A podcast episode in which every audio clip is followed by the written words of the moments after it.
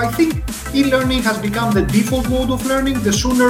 entrepreneurs realize that, the sooner they will be able to find smart ideas to use online courses and knowledge products to enhance their business, their presence, their personal brand, uh, get in touch with their customers, sell more of their products, better support